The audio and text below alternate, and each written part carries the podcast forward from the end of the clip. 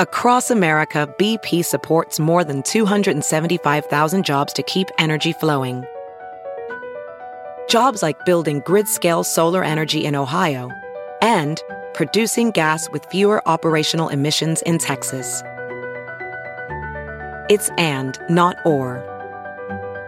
See what doing both means for energy nationwide at bp.com slash investing in America. Good morning. I'm Kim Hudson at Fox 2 with your St. Louis news, driven by Bommarito Automotive Group. The reward is up to $5,000 for information leading to an arrest in the shooting of football coach Todd Shelton. The assistant coach at McCluer South Berkeley High School was shot Sunday while driving past the intersection of Airport Road and Evergreen Boulevard. His car hit a utility pole. Shelton is still in the hospital.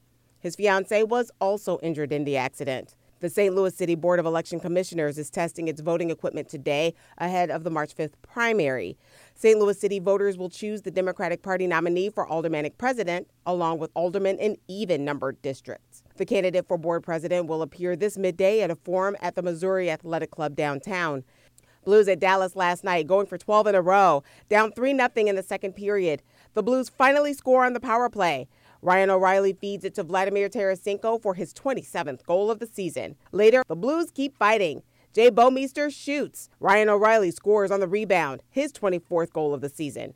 But the Stars would add an empty netter late and beat the Blues 5 to 2. From the Fox 2 Weather Department. Cloudy and some sunshine today with a spot shower or two possible. A few scattered showers are possible tonight. Saturday is a dynamic day of weather. Southerly winds bring in milder air, but also scattered showers and storms.